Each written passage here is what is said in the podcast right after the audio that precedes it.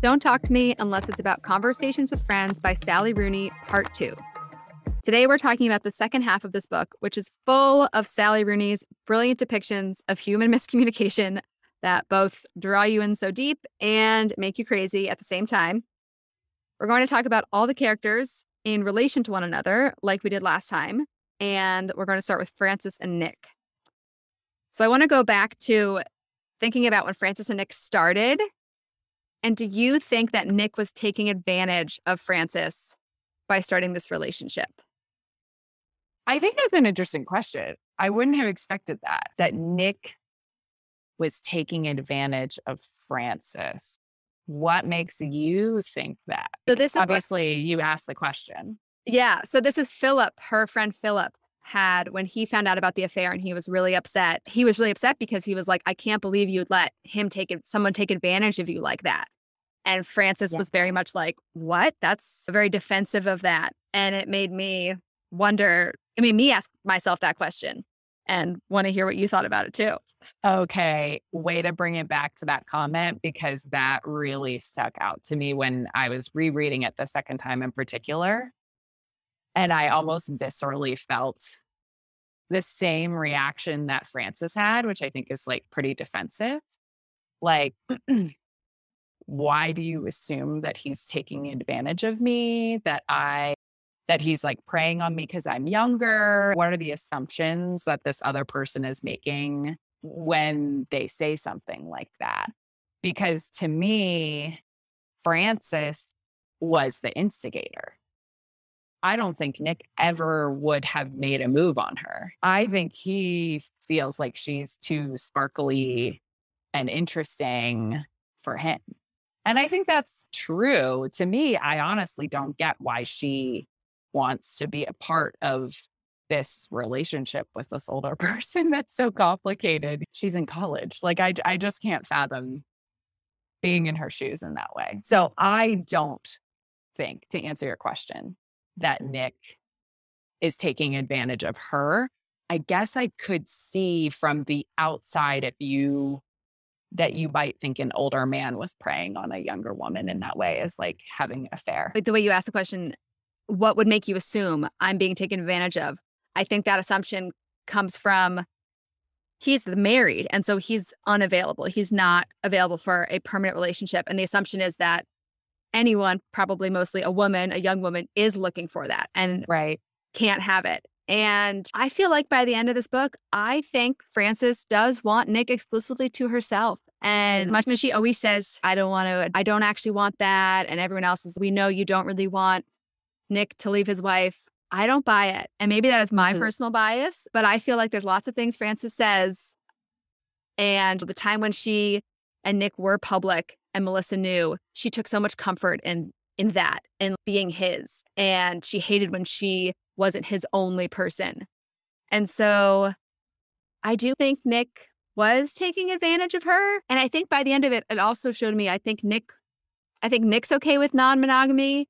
I don't think Frances is as much as she would like to think she's that kind of person. And the thing, I think the thing that really drove me crazy is that they never talked about it until like much, much later. From the outset, there was no discussion of what does either of us want out of this to know is someone kind of being taken advantage of. That's fair. That is all fair. And I see exactly where you're coming from to in terms of, I guess for me, when I think of the way that Nick could be taking advantage of her, is that it sounds he was like he was super depressed and having emotional issues and issues in his relationship. And Frances turned that around for him. And it sounds makes his relationship with Melissa better. And so, in a way, she's like the outlet for his unhappiness instead of him trying to find that for that himself. From, yeah. That's interesting because I had wanted to ask you also about both their self worth. And I feel like Frances doesn't get any self worth from within. It comes from Bobbi and Nick. and, and it doesn't even come from anyone else because there is no one else in her life. There are no mm-hmm. other friends.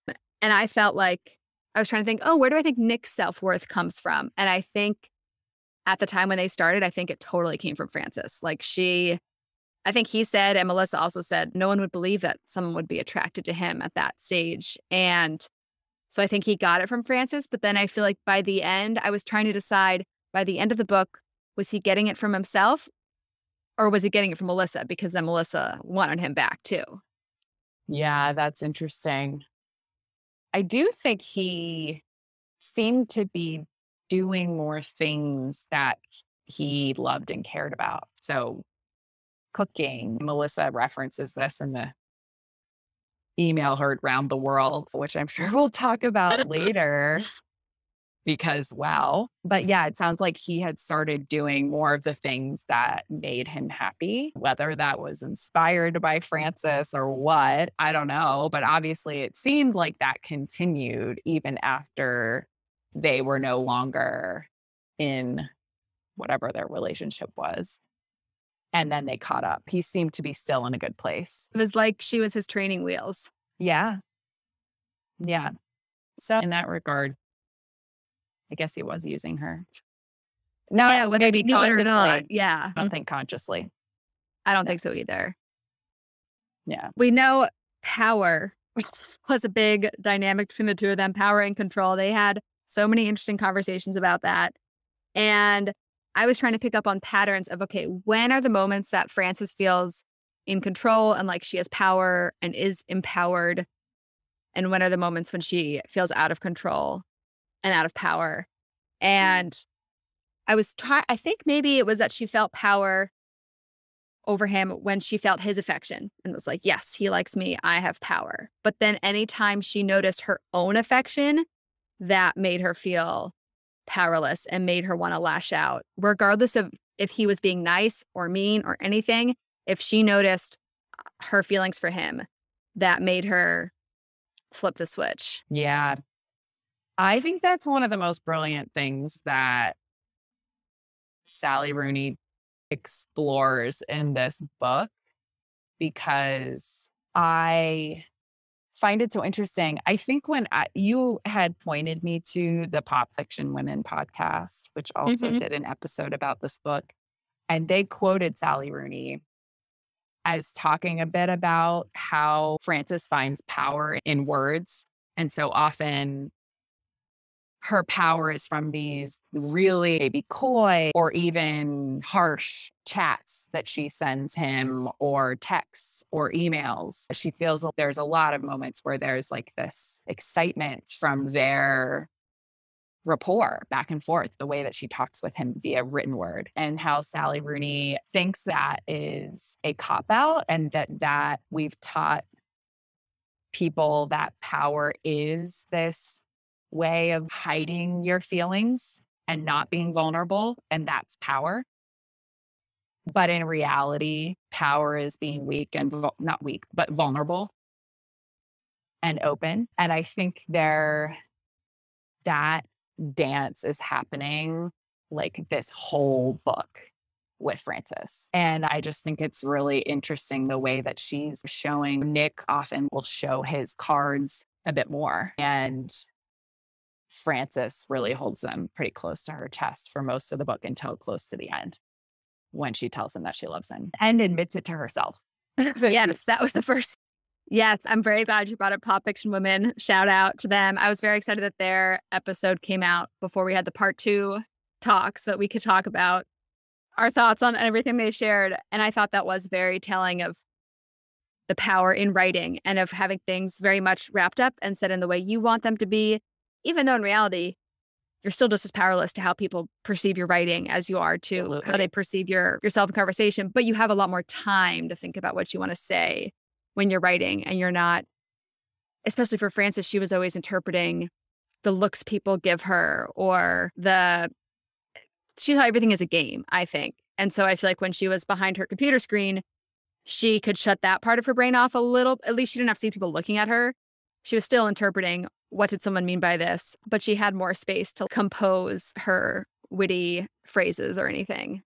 Yeah. And I think the ultimate moment when she sees the, like, how false that is to some degree is when she does write that story And I think she feels really excited and powerful about the fact that it got noticed and they wanted to pay her. And she decides not to tell Bobbi that the story that's essentially about her is going to be in this publication. And I think truly doesn't think that it will be problematic. And it's really like hurtful. And so it's like that moment where, like, something that she perceives as, oh, this is great. My words are, I'm super powerful. I have this thing that's going to be published. Like, I'm going to be admired for this. It's like, actually the opposite reaction happens from this person that she really cares about. I think that's an interesting moment of potential revelation for her. I think I hadn't thought about that. I think you're right. She, it didn't actually occur to her. She was totally naive how hurtful it would be. I had been thinking she knew and was just being too much of a coward to mm. do anything mm. about it. But I think that makes more sense that she just didn't see it. And for her, she kept being like, but it's writing. So everything's embellished or being like, oh, I can just say it's fiction. So it's, but obviously Bobbi's going to know the parts that are yeah. real and the parts that are Frances's perceptions. And yeah, it was the, when Bobbi confronts her about it, Frances' reaction was insane to me because like, you are addressing none of the actual issues or concerns here. It was just like, you wouldn't know anything about needing money. And I'm like, that is not what Bobbi is talking about, right? Yeah, that was yeah, there's so many, there's so many things tied up in in that whole thing. And I do think there's part of it that was her wanting the money, but also I think it was a power thing too, or like an ego, an ego thing more than the money, really. But it got that was all tangled in there as well. I think the money, I, that's something I want to talk about at some point. We don't have to talk about it right now, but I do think, as in, I think I've only read two of Sally Rooney's books, but in both of them. I feel like class is this underlying character. Definitely. Well, yeah, let's just talk about it now. Already, I was like, oh, we start with Frances and Nick, and we're on Frances and Bobbi, and we'll come back to Frances and Nick, but they're all intertwined, not mm-hmm. separate. So, yeah, what have been your thoughts about class and money, especially in this book? It comes out so much more in the second half of the novel, but that's also part of the power dynamic between her and Nick as well. And it becomes explicitly said by Nick at one point when he was saying, I'd like to give you money. I think it would make me happy to do so, knowing you need it more than me. And the power dynamics are already so off because I'm having an affair and am married. And he really named it there. And yet they still end up in a scenario where he gives some money. And I just, I think that, I think it's very interesting that the way that Sally Rooney wrote the book, both of the love interests for Frances are wealthy, very attractive people and she sees herself as she definitely has privilege in some ways. Like she has this apartment and she gets this allowance from her dad, but it's more precarious. Yeah, there is no other character who's in her situation. And you'd think of four characters, you know, one one other person could come from Frances's background, but I hadn't thought about that. No one else does, especially her two love interests. I feel like Frances has probably changed her thoughts on money by the end of the book because when she does finally make that 800 euro or whatever it was for the story, she says she just feels amazing. She feels so capable, so powerful. She's finally able to feel love for her dad because she doesn't feel like crushed under the weight of needing his money. And I was happy to see that. It was a little bit of, a, I feel like there is a little bit of need for this like real, I feel a desire for her to have real life, like hey, I don't know what you're doing, trying to be like living at the poverty level when you have skills and yeah. abilities that can make you money. I don't know what you think you're proving. I think she brings up a lot of really important ideals, but I feel like she had a, a disconnect of applying it to real life. Yeah. And I, but I still don't know when she had that phone call with Melissa, when she con- like confronted her, why did you email Bobbi my story? And then they get onto this kind of whole fight. And Melissa says, You came in just wanting to ruin my life. You thought, oh, here's this bourgeois woman, bourgeoisie woman, and I have this nice house, and you just hated it and you wanted to destroy it. And Frances said, No, I was so jealous of it. I wanted to steal it. And I don't know if I believe Frances. I don't, what do you think? Do you mm. think she was trying to destroy it or have it or both? Uh, I think it was envy. Yeah. I think it was envy. I don't think, she, but envy would make you act in a way to try and take that from the person who has it. Yeah. Yeah. I think it was both. And that she, because she also hated Melissa from the start. And she even asked herself later in the book, oh, if I had seen Melissa and Nick happy, would I have still had this affair? And I was, I think you were attracted to Nick even before you knew he wasn't happy with his wife. So I don't know if that really would have panned out. So I think she was really jealous of her and wanted to destroy her and also steal it a little bit, but replace her. Yes. Yeah. Be her. Yeah. She was published. She looked so highly upon people who are published. Yeah. I think she aspires to be her. And I think it's really interesting in that email that Melissa wrote when she found out about the affair that Melissa herself almost compares the two of them multiple mm-hmm. times, saying that Nick is attracted to what is it? Plain cold women or something mm-hmm. like that. Yeah. And we're attracted to him for the same reasons because he brings this stability that we, we didn't have with our drunk father. father. Yeah. So I think there's something really interesting there. And we talked about this a little bit last time where it's funny in a different world, I feel like Melissa and Frances could have been like almost like a mentor protege relationship. There could have been something different there. And somehow, because of the like romantic entanglements, where Bobbi was attracted to Melissa. And so initially, I think Frances was jealous of that. And maybe also and- jealous of that. If she had met Melissa before she became as successful, I wonder if that would have opened up this mentor mentee relationship that she was also jealous of her success. Yeah. But I do think it's interesting, like how it's almost like Melissa is Frances in her dream scenario 10 years from now and she like hates her for it. I don't know. The way that human beings are complex that way. Cause yeah. Yes. It's very hard to understand what Frances wants because I don't think she allows herself to feel desires. And she, when she has the exit interview with that internship, you can tell she has all these conflicted feelings. Like, maybe I actually don't want to leave the office. I have to maintain my facade. I don't care about the literary world. And there was a moment when they were talking about monogamy. And I think the sentence was the group started talking about monogamy, which was a topic I had nothing to say about.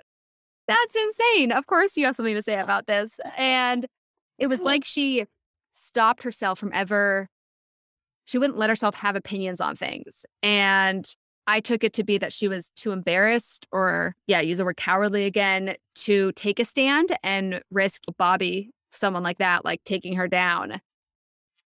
What do you think about her not taking a stand or about her kind of being like, I don't care about the literary world, yet I obviously do? Yeah. I think it's a really well written character because I think that is something that some young people struggle with.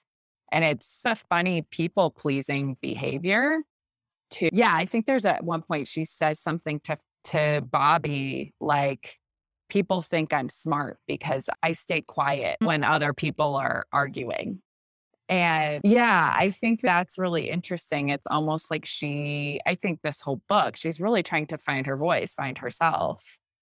It's this young person coming of age, becoming an adult with knowing who you are, being willing to share that, stand up for something mm-hmm. that you care about, have goals. And she's not there yet. And I think she, the two other people in her life in this story that do have that are Melissa and Bobbi. I can really relate, unfortunately, to yeah this feeling of not knowing how to have goals for yourself, not wanting to take a stand, I think it's still something I work on, but I do think it's gotten better with time of it feeling like this super exposing thing to do. And I think what Frances would often do is she'd read the room and think, okay, would it be more advantageous to play devil's advocate here and seem superior or to be agreeable and funny and witty. And I can totally relate to Yeah. having those feelings and thoughts and trying to figure out like what will make me most likable in this moment. Yeah, I definitely can relate to that as well. And I think it's a really powerful moment. And I think like Frances is quite far from this, even still by the end of the book, when you get to a place where you stop doing those calculations. and just- and maybe that's why Melissa is so polarizing for Frances. Maybe Melissa is more that way. And that in some of the sort of she's not she's a flawed character as well she's having these outbursts about this person that's coming to visit them while they're in france and i, I don't know even the way that she wrote that email when she sent it she clearly doesn't care She doesn't Necessarily. herself. about yeah the experience of the other person in the way that i think frances is constantly calculating Definitely. One of Frances had minimal reactions to that email, which was funny in itself. Um, hilarious but what basically the only reactions she had were Melissa's trying to show me who's in charge here, that she's the writer. And it also struck me that it was written stream of consciously without paragraph breaks, as if she was trying to show me, look at all the emotions I have about this. I'm like, of course she has emotions about this. She just about her husband's having an affair. Why in the world would she write you a measured, paragraphed, capitalized, proofread email? yeah yeah i hold on i want to look at this email because we should just talk about it i'm just gonna find a page i'm here Here it is, Here it 224. is. Yeah, 224. What a burn. You should know that Nick is not primarily attracted to good looking or morally worthy people. Wow. but it takes her down too. So it's like only a half burn. and he has a weak personality and compulsively tells people what they want to hear. Wow. Yeah. Do you feel to me this email didn't tell me anything re- didn't hardly told me anything about Frances and Melissa. It told like I got the sense okay Melissa does seem to feel inferior here. She feels threatened and she Mhm. feels replaced and she feels like Frances kind of won.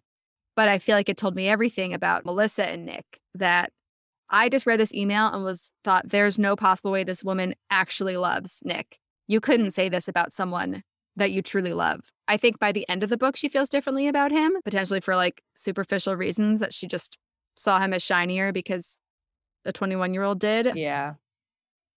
But what was your take on that? Do you think she actually loves Nick?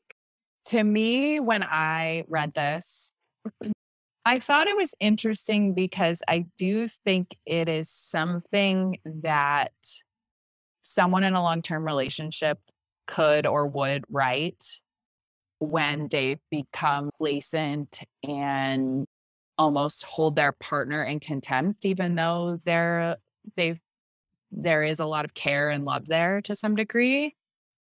But I think she's grown to feel this like the contempt you can only feel for someone that that intimately. It's like they drive you crazy. I guess it's, I- yeah, when you know someone that well, and if your switch is flipped to be Mhm. mad at them, yeah, that Yeah.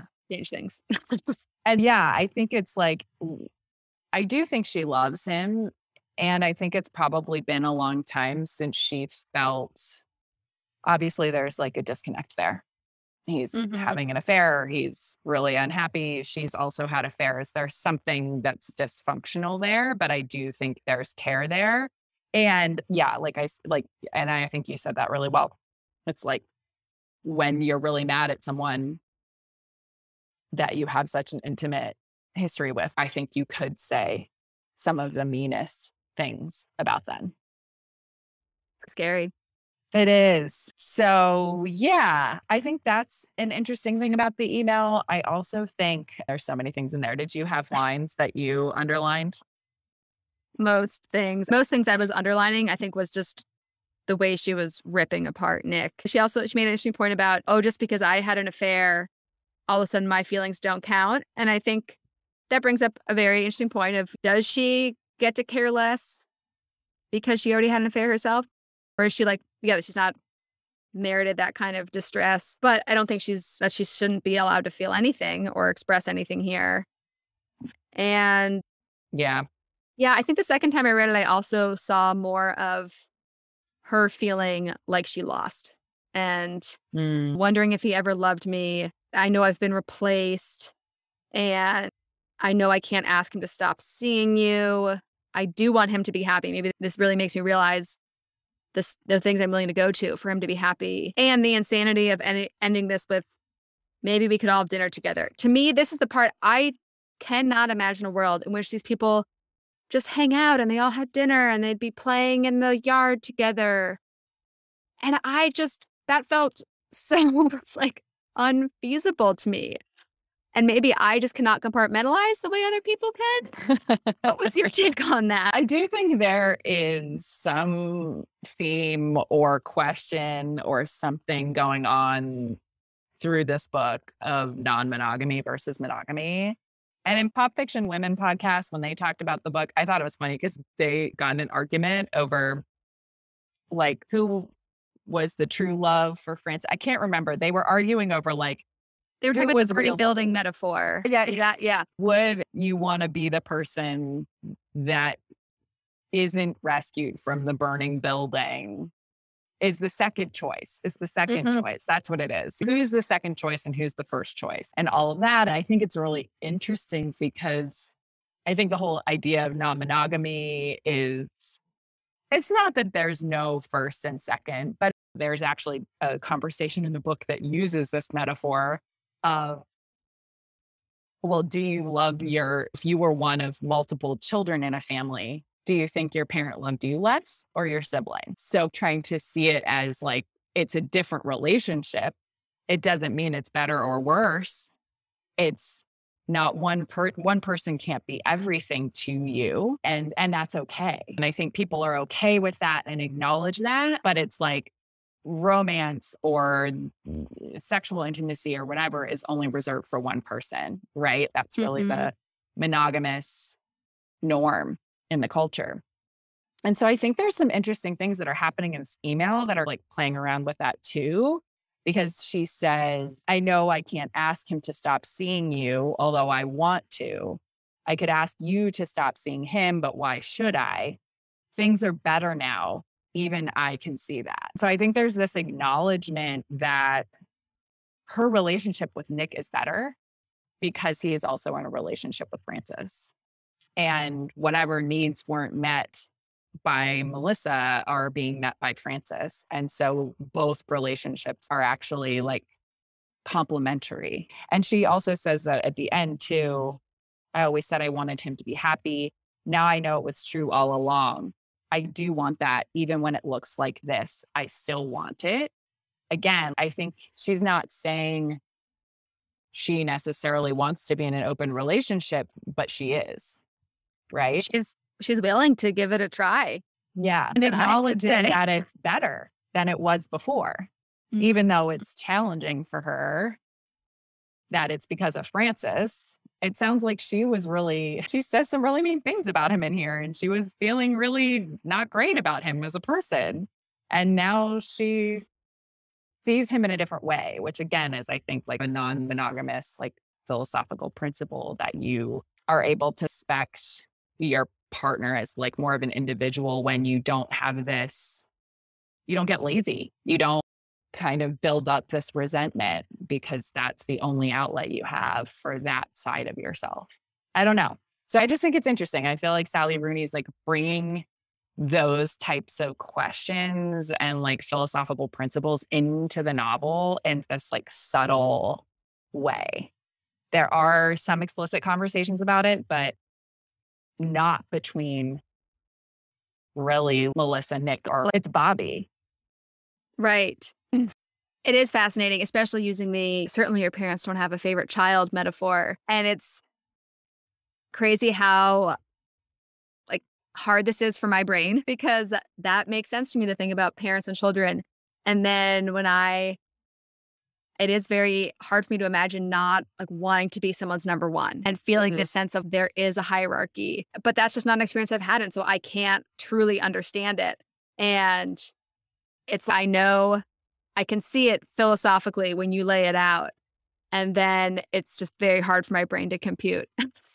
I don't think it means that it's easy to live that way in reality. I think that's also what comes through here too, right? Yeah, even the thought of Frances and Frances seemingly considers herself such an open thinker and oh, not attached to labels and such. And she asked this burning building question. Like to her, she is making a hierarchy in her head. And I think later, I don't think she's comfortable with not being Bobbi's girlfriend. I think mm-hmm. she thought they were like being playful with their little jokes about not being girlfriend. But then when Bobbi was like, no, you're actually not my girlfriend. Eh, this was a part where I, the first time reading it, I didn't think she was very bothered by it. And then again, pop fiction women pointed out to me, it was just this tiny line. Frances said, I thought about this the whole movie and mm. was like, that tells you someone's upset about something. But because it was just one thought, I didn't give it the credit it was it deserved. And that totally changed the way I read the ending of this book. And I agree. I don't think she was okay with not being Bobbi's girlfriend. I agree. Yeah. And I think I think the whole novel, it's hinted at that she was really hurt by this, the way this relationship with Bobbi ended, probably didn't want it to end. And the, in the second portion of the book, I was just looking, there's this section where Frances starts looking at the chat history that oh, he has, Bobbi. And I loved that because I've done that with exes before, not to this extent. You look back and you're like, see it with new eyes, whatever.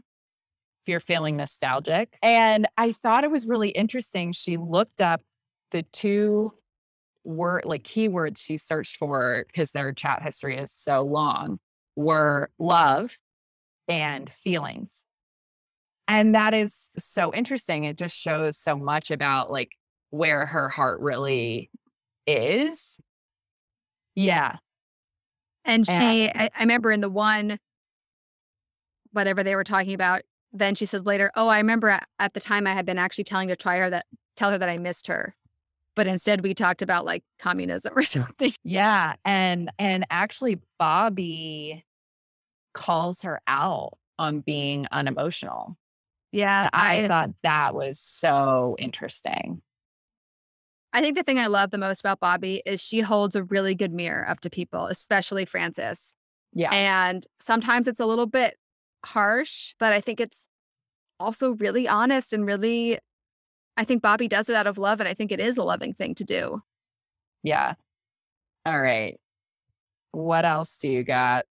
Okay. Let's go back to Frances and Nick. Okay. Do you think they really love each other? And this is do you think Frances really loves Nick? And do you think Nick really loves Frances? I, my gut reaction is yes.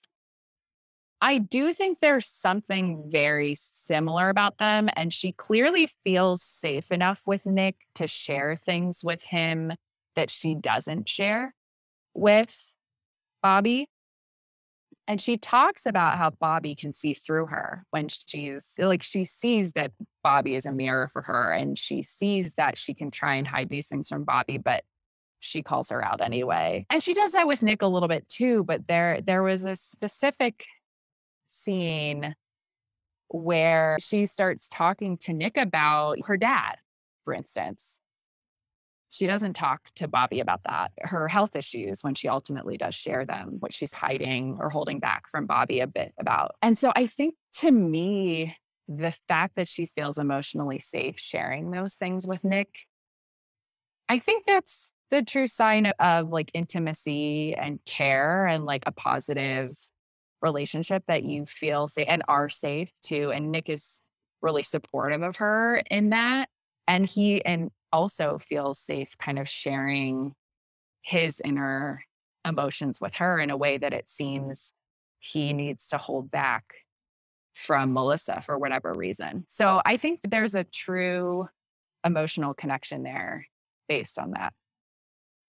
I think the question I keep asking myself is is that love or is it that she's just not intimidated by someone for the first time? Even mm. though she is intimidated by Nick in some ways, in others, she's not. And because her basically only point of reference is Bobbi in terms of friendship and romantic relationship, she's finally not intimidated by someone so much.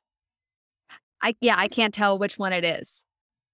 Yeah, I, that's interesting But do you think that you want to? I don't think that you should be intimidated in a relationship. Right. Like maybe not being intimidated is the sign of love that you feel. Yeah. That's where the, Like there's kind of, comfort and safety. yeah. But And just because also- it's, yeah, I guess just because it's Frances, I'm trying to think through all the power dynamics. I think Nick does love Frances, but I feel torn about if Frances really loves him because I feel like even through the end of the book, she's playing games and she's and she's trying to have an intended effect in the words that she chooses. She's trying to make him laugh. She's trying she's just analyzing things a little bit too much for me to feel like, oh, that's someone in a deep, loving relationship. And actually, something that I didn't even realize when I read the book until listening to the interview with Sally Rooney that I sent you from the Irish Times is this book takes place over just like six or seven months. And mm. I read the book thinking it was like two years long, even though there's like many time references. It's clear that it's actually just June to December. And so part of me feels like, I don't know if this is really love yet. that's a fair. That's fair. that's yes. You can feel, And like they've had so much intensity too in it. Yeah, the intensity, and also at that age too. I, uh, but I don't know. I've definitely felt in love. Obviously, it's not the deep love that you grow to have with someone when you're in a long term relationship, but I do feel like you can feel in love with someone within six months. I Uh, think that's true. Yes, I agree. I think that's an interesting point that you're pointing out that she's playing games with him until the end. And I wonder about, again, her age. And Hmm. she thinks she's in love with him now. And like I said, I, to me, the examples from the book of their connection feel very like there's a true emotional connection. There's a true almost way of being in the world that the conversations they have that are really sparky they make each other laugh like all of those things to me are like oh yes this is seems like a positive relationship that could be people that are falling in love. I wonder if after the book compl- completes, we're no longer with them. She ages five years, 10 years. She's in her, she's 30. She's his age now, and he's 10 years older. She will have her own voice. She will have her own opinions. Will she look back on this and think to herself, oh, I thought I was in love with him. I Mhm. did not know what I was doing Yeah. or I was drawn in by the tension of the affair or whatever it is. Which I begs could the question Does that still count as love? A part of me feels like, yes, it does. If you at the time think you love that person, even if later you're able to say, oh, this wasn't really love, but that's all you knew at the time, I think it still is love. But I don't know. Yeah, I'm, I'm undecided on her real love for Nick or not. yeah. Yeah. Yeah. I feel like it'll be a thank you next Ariana Grande like situation where it's Mhm. like, hey, I learned what I need to learn. Thank you. Next. Yep. Yeah. What do you think it would look like for Frances and Nick to quote work out when they at Mm. the end? That's how the book is ended with. We're going to see if this could work out, knowing that they don't really know what that means. I, like I said, I think there is this like underlying question around non monogamy. And I think like the scenes of them, the four of them together, how Nick and Bobbi develop this close relationship, that there's this sort of like community that they're all spending time together, developing relationships. Like this is a very sort of non monogamous way of being in relationship. And so for me, for them to work out, it would be that that Frances truly realizes that is the type of lifestyle that she wants to live. Because to me, it's clear that both Nick and Bobbi are okay with that. Like you said, I'm not exactly sure that is true for Frances because I do think there's like hurt and rejection that she feels from not being chosen as number one by either of those people.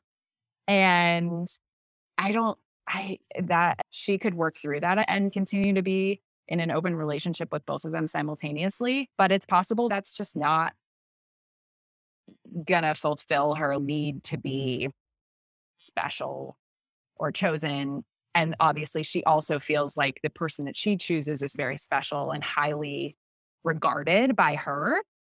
And so that might just be that she wants to be monogamous. So I don't know. Mhm. I feel I liked that she and Nick had a re reunited at the end and that they left it open ended. I do I do like that it was an open-ended finale to the book.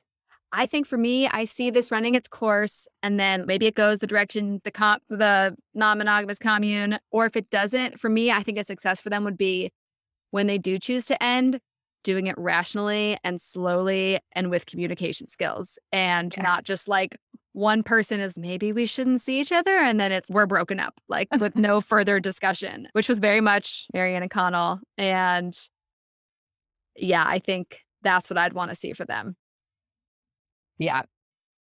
I appreciate the good communication skills are part of your hope for them.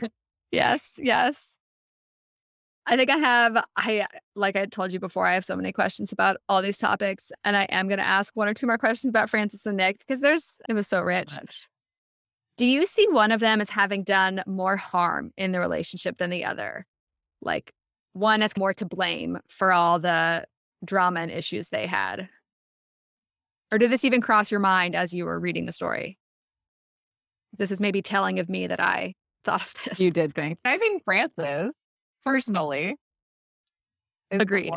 Tell, tell me your thoughts. I also think Frances. I'm curious why you think Frances. it's the communication skills. Nick tries to be open with her many times.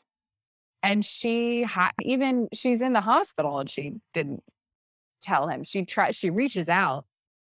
And then when it's awkward, she just pretends it never happened. That's just one small example, but it's there's time and time again. It's actually rereading the book a second time, it's so oh. frustrating. It's a really frustrating communication style because you just see right through it and the way that she's lashing out. And Nick starts calling her out on it later in the book. I appreciate when he finally started doing that. She still didn't get better.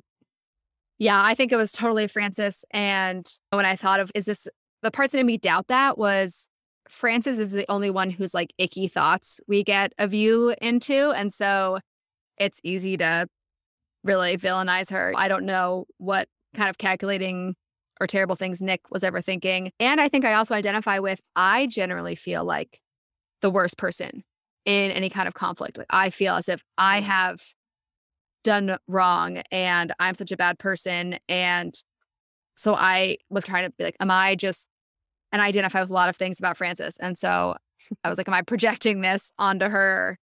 But then, like you said, as I read through it a second time, I think like her big downfalls are she always dramatizes things and does so much speculation and extrapolating and will just say these things to herself like, I know for a fact he did not want to see me. I know for a fact he did not love me. And the list goes on. And you're like, none of these things. He has said none of those things. He's hardly even done anything to imply those things. And you have this, you've turned him into this caricature of being super passive. I don't even know if Nick is passive or if you just put that on him and then create the drama based on that. And yeah, I feel like he didn't stand a chance. Yeah. Yeah. I, yeah. I just think she has a lot of growth to do around her communication and her ability to be vulnerable and Mhm. open to real, to being really loved, yes. letting someone in. Well, I had can, yeah, feel that way.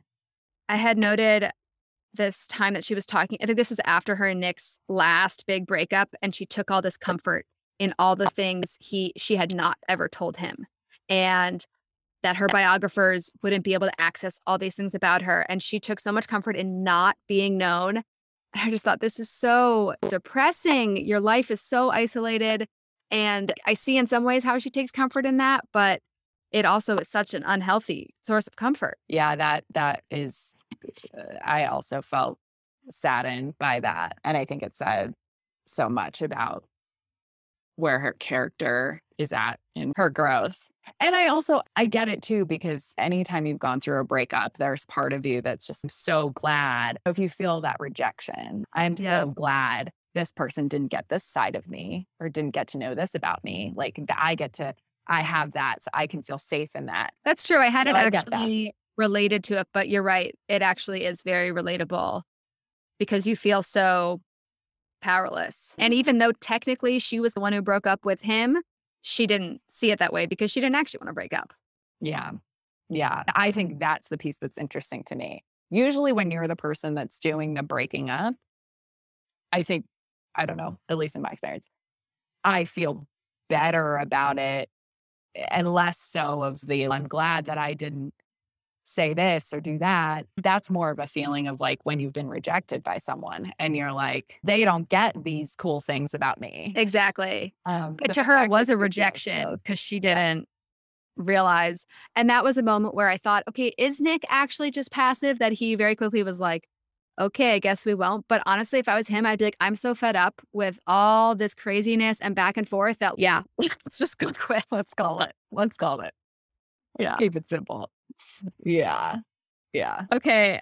I want to transition to Frances and Bobbi with a Taylor Swift fun fact. Do you have Taylor Swift in every single one of your podcasts? Yeah. Actually, probably. I don't know if I have a Taylor Swift up in each, but it's probably some kind of thought has crossed my mind. Taylor Swift Easter egg in every episode. I was trying to remember what it was last time, and it was that I felt like the song Gold Rush was just the whole book. And I found another, this is a specific line that I think influenced the song Cornelia Street. And the line is this is actually when she's talking about like her power in writing to Nick. And she said, I loved when he was available to me like this, when our relationship was like a Word document that we were writing and editing together a long private joke that nobody else could understand. And Cornelia Street is we were a fresh page on the desk, filling in the blanks as we go. That is totally from this. wow. I really liked that section. I really I like the way that she describes their relationship sometimes. It's really sweet. That was also a sweet section because she was that was almost like the nicest she ever was in their interactions. There was like some hope coming out of that. Not without a lot of little lashes out too, but it was one of their sweeter exchanges on the phone and in the text messages before. For sure. So Frances and Bobbi, there is this moment when Frances is helping, or Bobby's helping Frances in the tub when she's really sick. Still doesn't know that it's endometriosis, but right. Frances later says, I felt like something changed after that bath. And she's but it wasn't clear to me did you think it was a good thing that changed, a bad thing that changed? Knowing the ending, I wonder, oh, is this kind of where the romantic rekindling started? But to me, there was whatever the clues were, I totally missed them. Did you feel like there was a change after the bath, or you understood what Frances was referring to there? Yeah. So there's a couple ways that I feel like you could take it. I think there's an intimacy there where she hadn't let Bobbi in that before, maybe to me. Mm. She had kept so much else secret about her life, like the problems she had with her parents, etc. So I'm like, and she even tried to hide the medical incident from both Bobbi and Nick, I think. Like the original hospital visit. It. Yep. Yeah. Uh-huh. So that's one piece of it where I think it's, it's super intimate to have someone care for you like that when you really can't care for yourself. And in the previous time, the previous time when she went to the hospital on her own, her mom left her alone, left her oh, totally. Uh-huh. alone, left her alone when she came home and was recovering at her house. And there's a moment, and I underlined it, but I'm not going to be able to find it, where Frances cries alone and is like, it's okay that I'm crying right now because no one can see me and no one will know that this happened. Right. Yes. So it's the like juxtaposition of that was the first time that she had this happen. And then the second time that this happens, Bobbi takes her clothes off, sits with her while she's in the bath, calls Nick for her, tells Nick to come over. Nick comes over. And I think she just feels so cared for. And it in a way that like maybe she never even had by her parents. I think you're right. I think, yeah, I do not think she ever got that kind of care for her parents. And as you're saying it, I'm realizing the reason I missed it because it was just common human decency. Of course, you would help a stranger who fainted on the mm-hmm. street get home and get into the bath, let alone your best friend. But to Frances, it would have been a much bigger deal. Yeah. Yeah. And I think there's this line that I underlined there that I thought was really sweet, where Nick has just arrived at the house and she hears Frances and or Bobbi and Nick talking about her in the other room while she's laying in the bath. And he says to Nick, she's had a really rough day. Just be nice to her. And Nick said, I know, I will. And then in Frances's voice, I loved them both so much in this moment that I wanted to appear in front of them like a benevolent ghost and sprinkle blessings into their lives. Thank you. I wanted to say, thank you both. You are my family now. That That's on page 220. Sweet. And yeah, I think there's just and I think it's directly after that that Nick ends up giving her money because she doesn't have any. There's just like some pivotal, there, there's like a pivotal moment there where she lets people care for her. She could have kicked Bobbi out of the bathroom and been like, I'm going to do this myself. I don't want you to see me like that. She mm-hmm. didn't. Did you see the romance with Bobbi coming, like the page where Bobbi kisses her outside the cafe and then later them rekindling. Did you see any of that coming? No, I can't say that I did the first time that I read it. Obviously, the second time you read it, you're like looking for clues. Because I didn't even see it the second time. I oh, really? It. I was looking for clues. And even just the fact that she was looking back over their chat history and looking at what they said to each other that was about love. There's certain lines, there's one on 218 where they're chatting, smoking cigarettes together the and Frances in her mind is saying the fact that Bobbi she had noticed this gave me a kind of confidence but also served to demonstrate that nothing about me was impenetrable to Bobbi. Real changes that occurred inside me were never hidden from her. I think there's just little moments like that in Frances's stream of consciousness that are sprinkled throughout. And like I said, also like this sort of like review of the romantic chat history where I, it was hinted at the 2nd mm-hmm. time around. I have a couple, of, oh, foreshadowing. The thing I was trying to figure out the second time around was is this her love for Bobbi finally coming into clarity?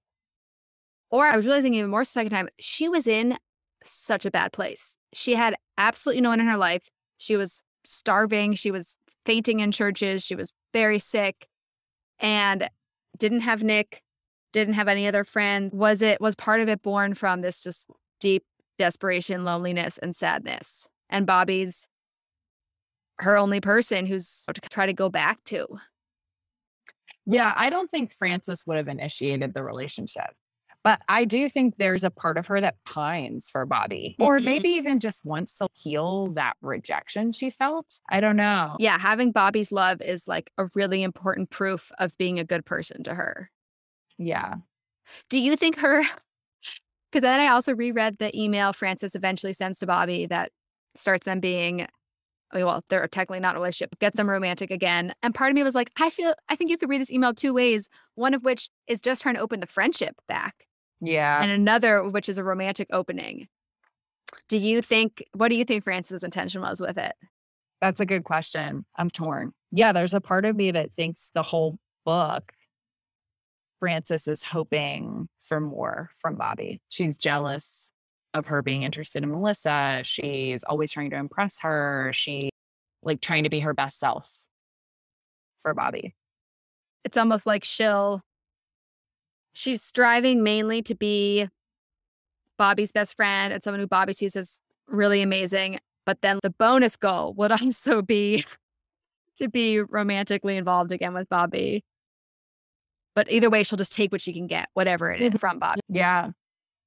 Yeah. And like the moment, the story she writes about Bobbi, and there's a line on page 215 where he's talking about right before, while Bobbi's being so kind to her and undressing her for the bath and all of this stuff, she remembers the story she's written, which isn't very flattering of Bobbi, but it characterized in quotes here, Frances's dialogue. The story characterized Bobbi as a mystery so total I couldn't endure her a force I couldn't subjugate with my will, and the mm-hmm. love of my life.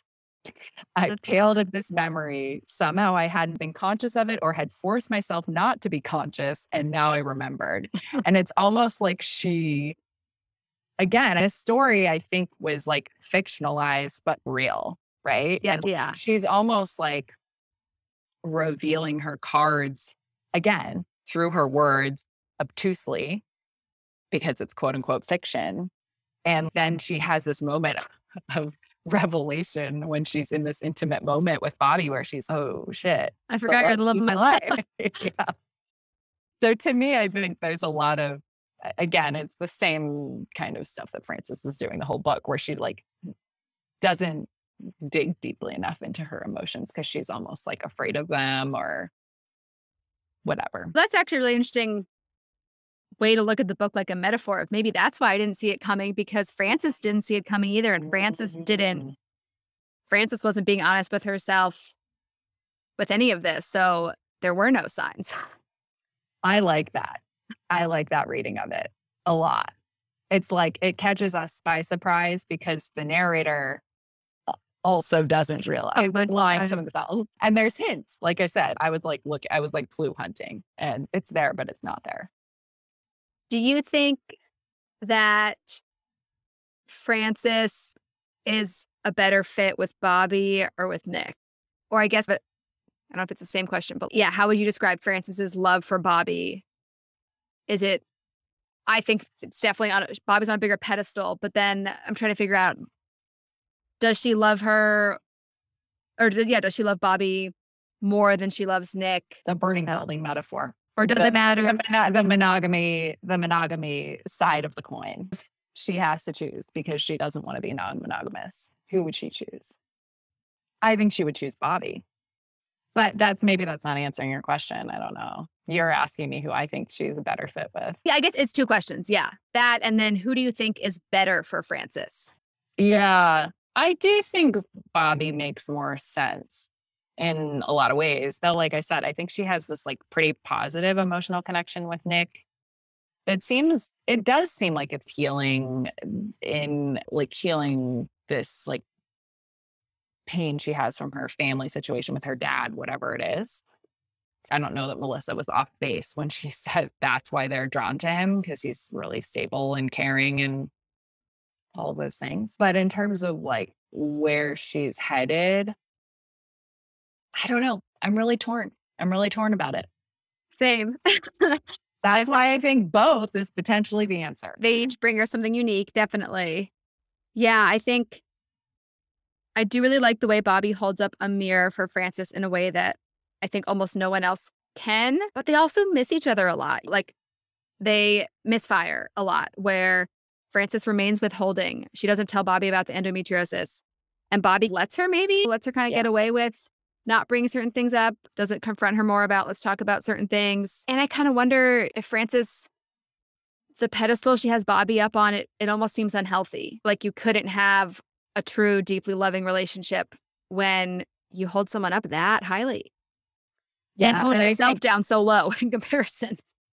And I think Bobbi tries to say that to her even mm-hmm. that same scene that I think is so pivotal. There's so much meat there, but that's still in 220 where you think everyone you like is special, she said. Bobbi says to Frances. I'm just a normal person. Bobbi says, when you get to like someone, you make them feel like they're different from everyone else. You're doing it with Nick. You did it with me once. And I think Bobbi's trying to say, you can't hold people up on a pedestal like that. You can't be in a real relationship that way.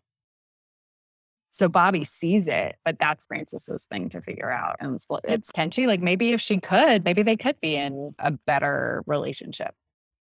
Yeah. So what's interesting is I have an almost identical experience. I remember it so vividly. Like I have so few actual vivid memories from school, like high school, even before that. And I remember sitting on my friend's bed. We were talking about someone I had a crush on, and she said, Caitlin, you're holding him up on a pedestal. And it just shattered me. I, I was, because she was so right. And it had never occurred to me that that person wasn't actually that special. Like, obviously, you feel people that you love are very special, but it had never occurred to me like what I was doing. And I think about it all the time for just the way I think about other people in the world. Like, mm. it comes back to me again and not yeah. not not romantically it comes back in terms of friendships the way i look at people who are doing things i think are cool like in so many ways yeah. Yeah. Did it, were you able to change that once it was revealed to you in that way? It did help me see that I was kind of, you know, at that, per- I was friends with this person, but it was a crush. And so, like, I knew things about them, but with a crush, you're filling in so many of the blanks for yourself. And that's why it's so exciting, is because mm-hmm. you're making them out, you're using your imagination so much. You're making Sorry. them out to be exactly what you want them to be. And I remember it did change my view of, okay, I still really like this person, but maybe they aren't actually like the most amazing person in the world because that doesn't exist. Apparently, I've just learned. Eh, so learning that too. Yeah. Okay. So yeah, talking about Frances with everyone. And I love that in Frances's email to Bobbi, she said, she talked about like, my relationship with you isn't just about me and you. It's affected by you and Melissa, me and Nick, me and Melissa, and had that kind of relational awareness. But I want to talk about Frances's self harm and comes up again and again of her cutting or scratching herself or punching herself, squeezing herself somehow. And she talks about it like this desire to try to feel safe and in control. And I noticed there were, I could find two examples in the book where I think she was maybe trying to find safety and control in not self harming ways. One was when her dad called her clearly in the middle of the night, like he sounded suicidal. He kept being like, I'm sorry, I love you. And she's obviously freaking out. And she said, I tried to focus on tangible things like material possessions I have. I was listing them off to myself my table, my refrigerator, whatever it was. And I thought, oh, is that her trying to find safety and control without hurting herself right now?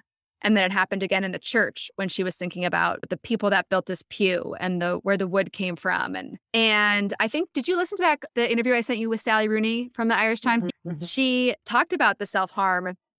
And at first she was casual about it and was like, or maybe the interviewer asked it like, is this a serious medical condition, a mental health issue that Frances has. And she was dismissive of that. And I was like horrified. This is not okay. You should be seeing a mental health professional if you do these things to yourself. And then she opened my mind because she was like, you know what? I think we have too narrow of a definition of self harm in our culture. Why don't we say that all these people who go out and get so drunk they don't remember things that they should be in therapy? Uh, I think those people should also be. I think everyone should be in therapy. But I talked about that last time. Yeah. Yes. And so I I don't necessarily think that what Frances does is any less bad, but it made me just look at it and it did that change how you looked at Frances' self harm?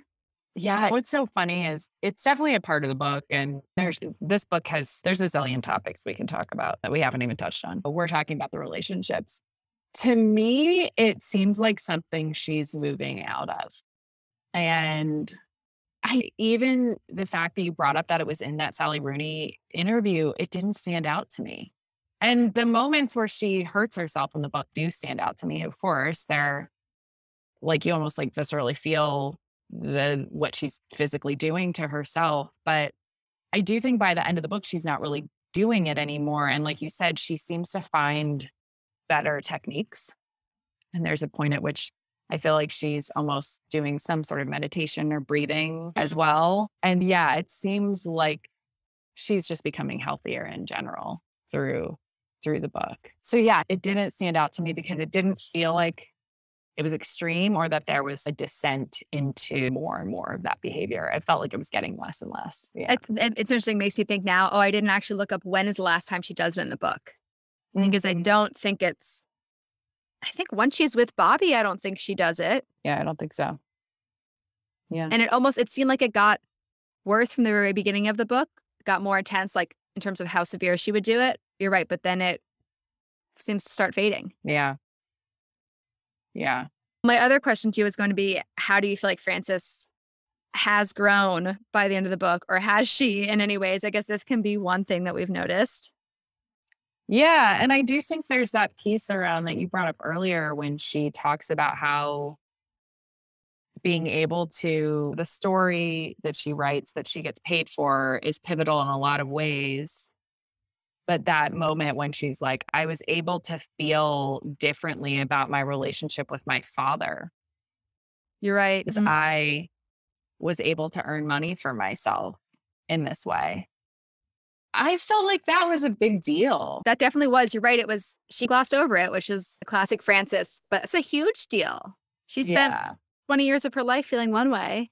Yeah and oddly in both a caretaker position and also a position of wanting to be cared for by her parents. And and so then when she could take care of herself and then also had these other people in her life that were taking care of her too, it was like all of those things happening at once. She's able to feel differently about it. So I Yeah. think that's growth. Well, I wanted to sh- read this quote about this was some, one of her kind of past views, and it made me think, okay, where do I think she's on this? Where she stands on this topic by the end of the book, and this is on page one sixty nine. She's talking about with her mom and how much her mom hates that she doesn't love her father, and then her mom says, "I believe I raised you to be kind to others." And Frances asks herself, "Was I kind to others?" It was hard to nail down an answer. I worry that if I did turn out to have a personality, it would be one of the unkind ones.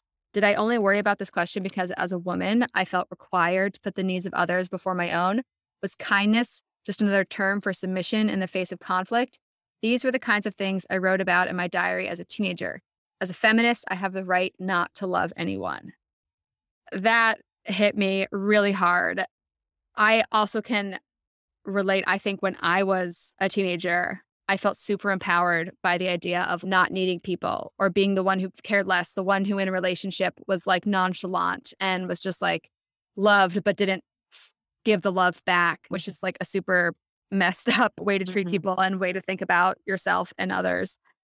And and I think it is for women a very interesting question because you can get a warped view of what feminism and independence means and Mhm. think it's like the antithesis of love. And here Frances is trying to point out like, look, I did this as a teenager as if I'm different now. And I think she did live most of the book with the same kind of worldview. Yes. I think at the end she's trying to come out of it, but I think she's still really working on what that would look like. Yeah.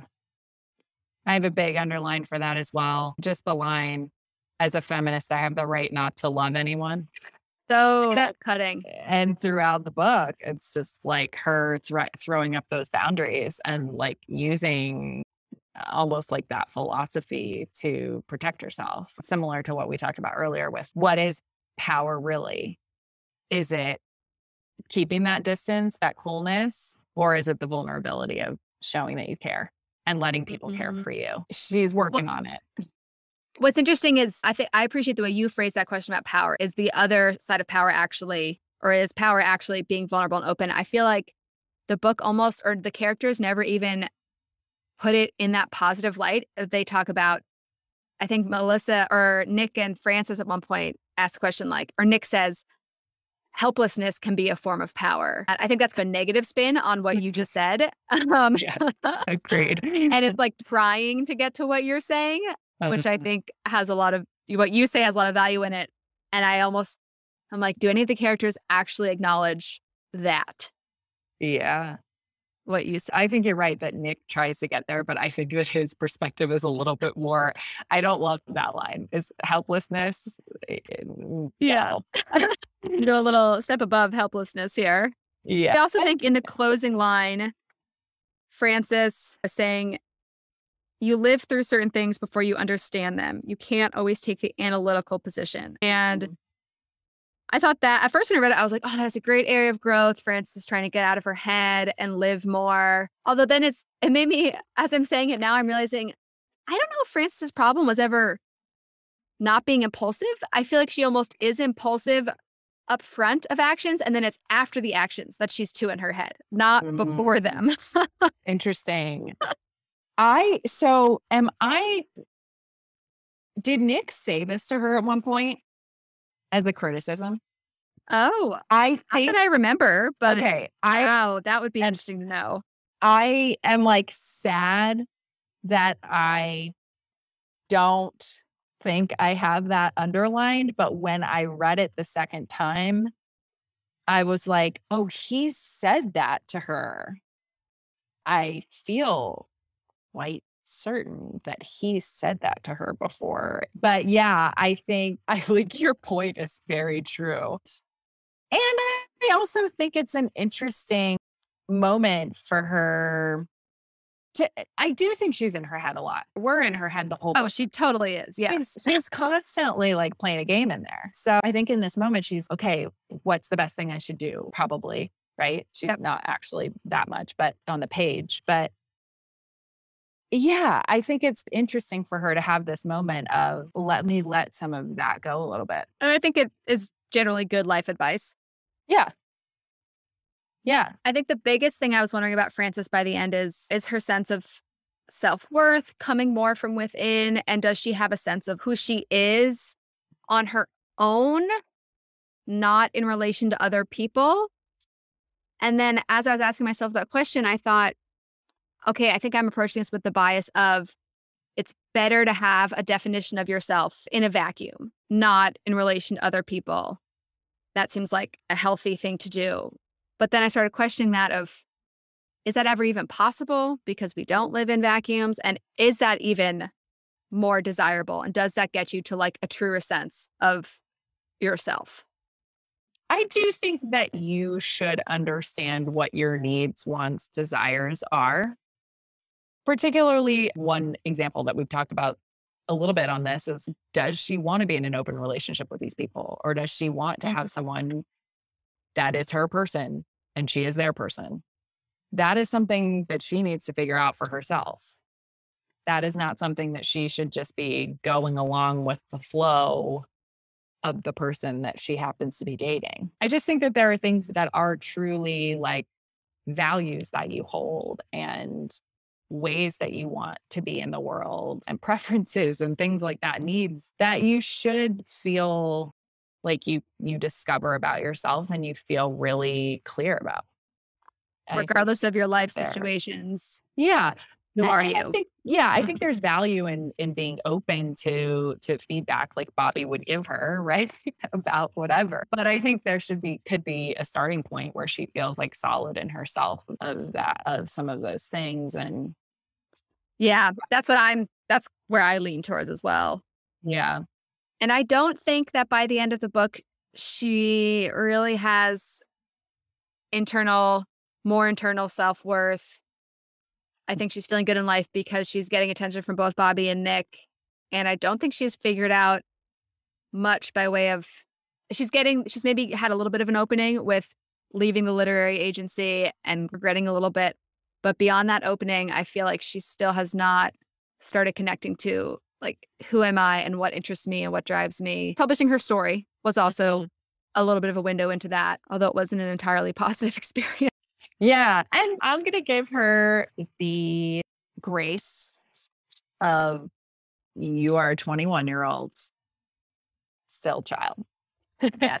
And and also I should remind myself this book was only over 6 months. So you don't really do that much growing in just 6 months. And I appreciate I like don't it doesn't bother me that I don't feel like she's grown very much. I appreciate this kind of honest snapshot of six months of someone's life. This is what it looks like. You don't become a new person by the end of it. Yeah, absolutely. But there's food for thought in there. There is some, I think, big, the big moments are the s- small moments. And I think that's what Sally Rooney's whole deal is. it's like the big moment happen in such subtle ways. And so Definitely. I liked where the book ended. I liked that it was open ended. I liked that she and Bobbi and Nick and Melissa to some degree were in sort of positive relationship or like figuring it out. And it's interesting is, and I didn't really notice this until I reread it, is by the end of it, Bobbi is the only one who is maybe some feeling more negatively towards Melissa and Nick that mm-hmm she, I love this about Bobbi that once, I think it was after the bath situation, and once she saw how Nick really cared for Frances, it was like then she was friends with Nick and was all in. And I thought, oh, what a good friend. But, and then by the end of it, though, and obviously we don't know what happens when Bobbi knows they're back together, but she's like, they used us like a resource. We shouldn't have trusted them. She looks back on the two of them negatively. And Frances is so funny. She's, I was trying to love people, so I had to remain neutral. She's trying so hard. Yeah. Yeah. I actually, wow, I totally blocked that part out. I think that's just uh, also, I just think there's so many different angles that you could look at this pairing of four people Definitely. from. And yeah, I see what Bobbi's saying in that. A hundred percent. And also, yeah, it's more complicated than that. And they're all, again, I said this the last time and I'll say it again. Like, I don't see a married 30s year old couple mm. hanging out with 21 year olds. Like, I just don't see that. D- not necessarily because that age gap is insurmountable, but because of the life stage they're in. Like, actually being in university and owning a home and having careers that are established not saying. Like maybe if they were 24 and were just or 22 or 23 even and out of university, this whole plot would make more sense to me. But that's my that's just a, it's like a little nitpick I have. The characters are compelling, but I think there's something about that piece of the plot that I'm just like, I don't know, Sally. Uh, I don't know. Interesting that it happens in the summer when you can almost convince yourself these are just normal people. That's true. Living in the city. And I thought about this because I am 31 now. And a few years ago, so the age gap wasn't quite as big. I was working in a high school and was coaching. And there were a few, there's a few girls who I've stayed in touch with and feel like, and I haven't ever hung out with them. So I haven't done any of this stuff, but it made me see okay, maybe it wouldn't be absurd to like have them over for dinner or like I haven't tried any of this to know if it would what it would feel like. I've had one come and like babysit for me. She's now when she was in college. This is all now that they've all cuz now they've many of them are like almost at the end of college and it's really just like two. But I think it almost made me see a little bit more the possibility of it, but that's not quite the same as 15 year age gap. And the thing though is Melissa and Nick it's not like they didn't have kids. So they weren't like living a totally different like time lifestyle. And that's like the only thing that would affect the lifestyle you have. But I can see how both parties, the 36 year olds and the 21 year olds, might be easier to trick themselves into thinking our lives are more similar and we are more similar than we really are. Yeah. Yeah. Yeah. I think it's interesting. I think it's more about would you invite these young people like on vacation with your husband and your other friends? I don't know. There's yeah. the intimacy of the intimacy level of it is like a little bit off for me. And in that way, I almost see what Bobbi's saying of they used us. It's like these people were like bored and in a dysfunctional relationship and wanted to feel young eh, again and were accessing this through us. Definitely. I think so that I see that, I guess, is why I'm looking at it that way. I think that's probably, yeah, the most compelling reason as to why they were invited on that trip, why they were stayed in their life is they were young and exciting and seen as up and coming in the art world, which they were part of. And yeah. yeah. If I now exact I'm thinking now I'm like there's there's a bunch of singers that I love who are 21 and if I had the opportunity to hang out with them, I would totally do it.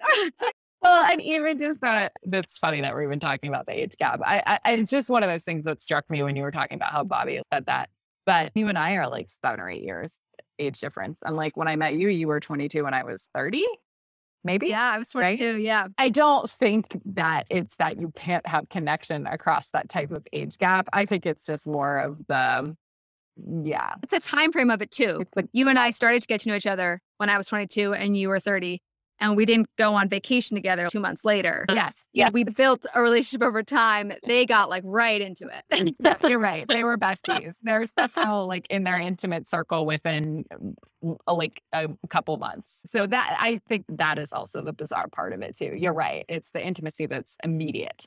Which I hadn't thought about this until now, but maybe that's also telling of how empty Melissa and Nick's world was, that they didn't yeah. have other friends besides that one couple. And they thought their life was depressing in that regard. And I, I always thought as Frances is, I think I thought of all of them as kind of pathetic, except for Bobbi. Bobbi never seemed like unhappy with her life or herself. I always thought of Frances as lonely, and but I guess for, uh, Melissa and Nick really were too. Yeah, they had a gap. They had, they for sure had a gap in their life, and were looking for something exciting. And these little, like, beautiful, young, ingenue, creative folks were it. We're there.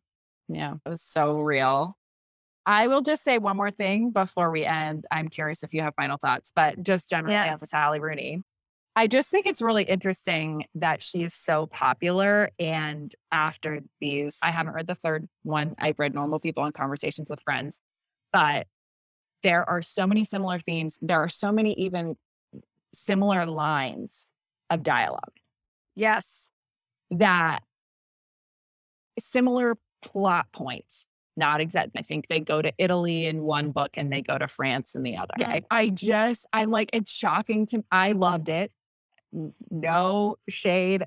Great job, Sally Rooney. Your dialogue is amazing. I love the details and everything you write. But also, how is someone who's so formulaic so popular? Like, why are people still reading the books? I had a very similar thought, especially about the hitting scene, which we actually didn't even talk about. I don't know if you remember this the scene when yeah. Frances asked Nix to hit her.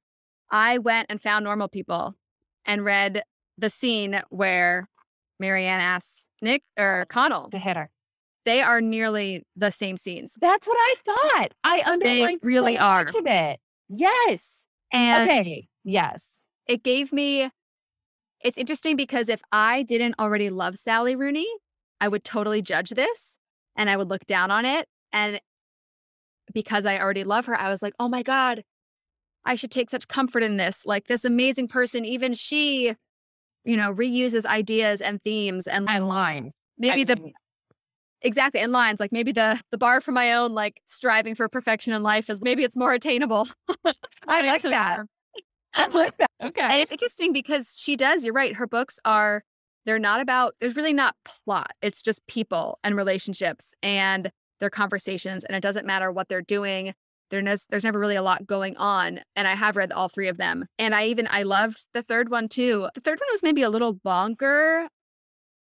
And I've also only read it once, whereas normal people, conversation with friends, I've read at least twice. So like my love for them is deeper. I don't know what I would think if there's a fourth book that comes out very similar to, And I'll be curious to see what she does. And it's a great question. I don't know the answer to it of how is she so popular and so formulaic. And also it makes you wonder, and knowing what I think I know about her, I don't think she thinks about the reader when she's writing. I think she mm-hmm. writes from seemingly a purely like artistic creative standpoint obviously though she has publishers who are going to tell her what will and will not fly and it's interesting that conversation with friends obviously came out with some good reviews and stuff but she didn't go like crazy famous until normal people so it's interesting that they let so many similar things fly in normal people now i think she can do whatever she wants she didn't have quite that power i think when she published normal people yeah i agree yeah i that specific scene in the second half of the book when Frances was asking Nick to hit her during sex, I it was like burn in my memory from normal people because it's so it's such a pivotal scene in normal people. It's not as pivotal of a scene here. No. I don't think. But yeah, I just had this moment of like, how, I love your read on it though. I love it means that I too can reuse material. Still be super successful and beloved. And maybe there's something she's trying to show of like the similarities of people. I don't know. Maybe well, she has a master plan. Yeah, she probably does. She and even her characters are very similar. I actually, in reading the third book, talked about a lot with two of my friends, and one of them said, "Oh, two of us read it much later than the third, and so by the time we talked about it, the friend who read it earliest, she was saying she kept crossing Frances and one of the characters in the third book because they were so similar. And I you could see a lot of similarities, I think, between many of her characters. It hasn't gotten old for me yet, but there is they are i was interesting hearing her the interview she gave after this one and they were asking like what's next classic a question and she talked about wanting to write like a more feminist or socialist novel, which would be maybe not so focused on one character, but focused on like more group dynamic. And I think at that point she had started normal people. And so she obviously had in mind, okay, I'm going to move from first person, one perspective to alternating two perspectives. And then the third book alternates kind of two perspectives, but was really telling the story of four people. There's two mm-hmm. relationships and it's more I know conversation with friends is four, is for people, but it's really just one person's perspective. And so I feel like she keeps expanding in that way. And I'm curious if that's going to grow in another element in the next book. Ah, interesting. Okay. I like that. We'll see. like and I'm curious if you watched any of the Conversation with Friends show. I have watched the first two episodes. Have you watched it? No. Before I, do you want me to tell you my opinion? It doesn't look like you love it. Uh, no, I don't think I'm going to finish it. Wow. Strong. I think I would be into it if I didn't know the story, but it's very slow. It's not that it's not well done. It's just that a slow show has basically no reward. Yeah. I know they're going to change it slightly, but it's, and so I don't think it's a bad show. I think it's just not a show of interest to me, knowing exactly where it's going. Okay. Yeah. I'm going to give it a curious to hear your thoughts. Yeah. I'm going to give it a whirl. I totally forgot that it had come out until we were about to do this again. And I was seeing that it was on the internet and available. Yes. Final pop fiction women shout out is that they did, I don't know, six or seven like recap episodes. They did like recap on episodes one and two, and like they did, they're doing in depth analysis. So I'm sure it has a lot of meaty stuff to be talked about. Out to them doing Yeah. good work. Great. They are. They are. Thanks for talking about this with me. This is Yes. so thank fun. you. Thank you, Yeah. Sally Rooney. Thank you, Sally Rooney. Speaking of college, this is just taking me back to my literature major days. You were a young Frances, except not just studying literature. There, but I still had some of those. The pa- the power stuff, the vulnerability. Yeah, Yeah, I relate. do too. I relate. You know what would make this podcast even better? Me saying like less. And more importantly, this show would be better if you were on it. We want every episode to include audio messages from you. To make this happen, you need to know what the episodes will be about ahead of time. And I can share that with you when you get the podcast newsletter. Sign up at don'ttalktomepod.com. And you know that thing they all say about please leave me a review? It would be really cool if you did that. So give it a thought hopefully a five star thought. Thank you.